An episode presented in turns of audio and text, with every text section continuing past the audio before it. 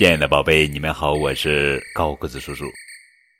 今天要讲的绘本故事的名字叫做《莽撞先生》，这是《齐先生妙小姐》绘本系列故事，作者是英国罗杰·哈格里维斯著，任蓉蓉翻译。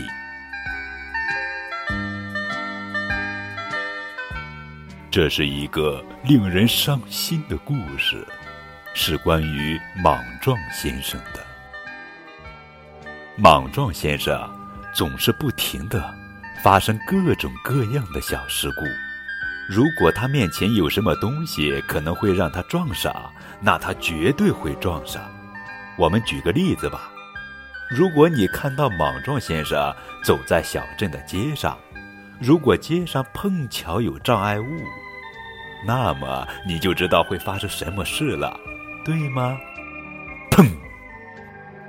莽撞先生即使在家里也一样，他住在一栋非常棒的房子里，但他还是会发生各种各样的小事故。再举个例子吧，一天早上，莽撞先生走到房子外面，发现烟囱顶盖被前一晚的暴风吹得松动了。我必须把它弄牢固，免得它掉下来。莽撞先生这样想，于是他赶紧到花园的工具棚里去拿梯子。那是一架很长的梯子。莽撞先生扛着梯子走在花园的小路上，走到拐角处，他转了个弯，砰！客厅的窗子被撞碎了。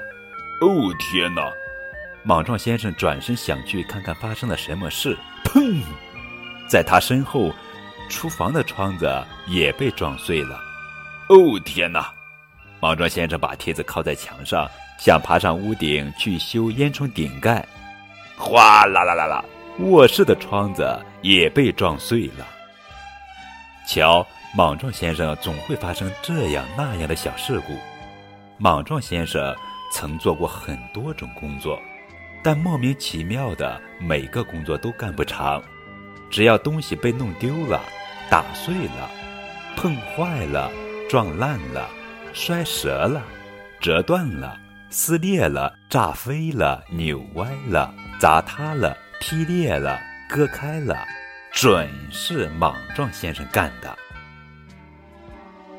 下面举个例子：莽撞先生在农场工作的时候。被农场的狗绊倒了，于是他把给农夫妻子的牛奶全洒了，最后洒掉的牛奶被农场的猫全舔光了。下面再举个例子：莽撞先生做邮递员的时候，他的手卡在邮筒里出不来了，最后还是消防队赶来救了他。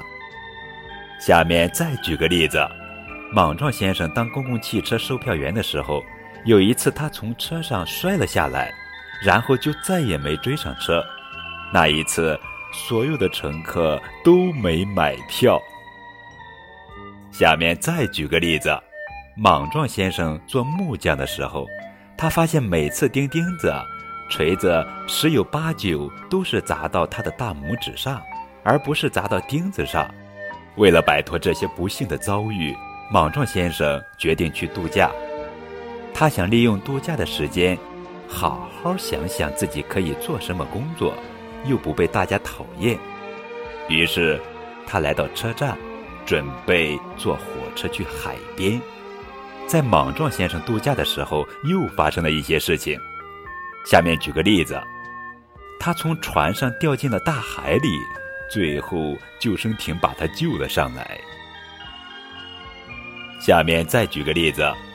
有一天，他正沿着海滩静静地散步，边走边想事情，结果他的脚卡在了一只水桶里，怎么都拔不出来。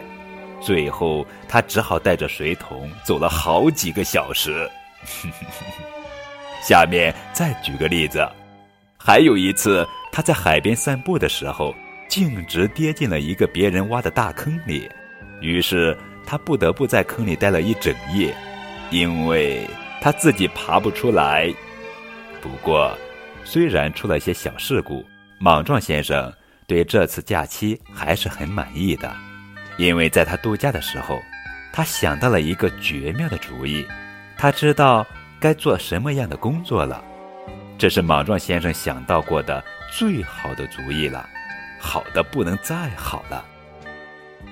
亲爱的小朋友们，你们来猜一猜，莽撞先生到底想了一个什么好主意呢？他适合做什么工作呢？现在让我们继续来看。现在，莽撞先生为农场主大麦先生干活，而且干得很开心。大麦先生的农场里有一个很大的苹果园，莽撞先生就在那里工作。莽撞先生负责摘苹果，他不像其他人那样爬梯子上树摘苹果。哦不，莽撞先生摘苹果的办法要好得多。他只要在树下来回走走就行了。莽撞先生就是莽撞先生，走一会儿就会撞到树上，砰，砰，一个苹果落下来了。莽撞先生用手接住了它，这么一来。摘苹果的工作就变得容易多了。莽撞先生对自己的新工作很满意，大麦先生对他的新故宫也很满意。所以你看，莽撞先生的故事其实没那么令人伤心。如果你也不小心撞着自己了，你知道该怎么做吗？去吃一个莽撞先生撞下来的苹果，你就会把这事忘得一干二净。下次撞着的时候别忘了，好吗？嗯，很好。非常幽默风趣的一个故事，《莽撞先生》。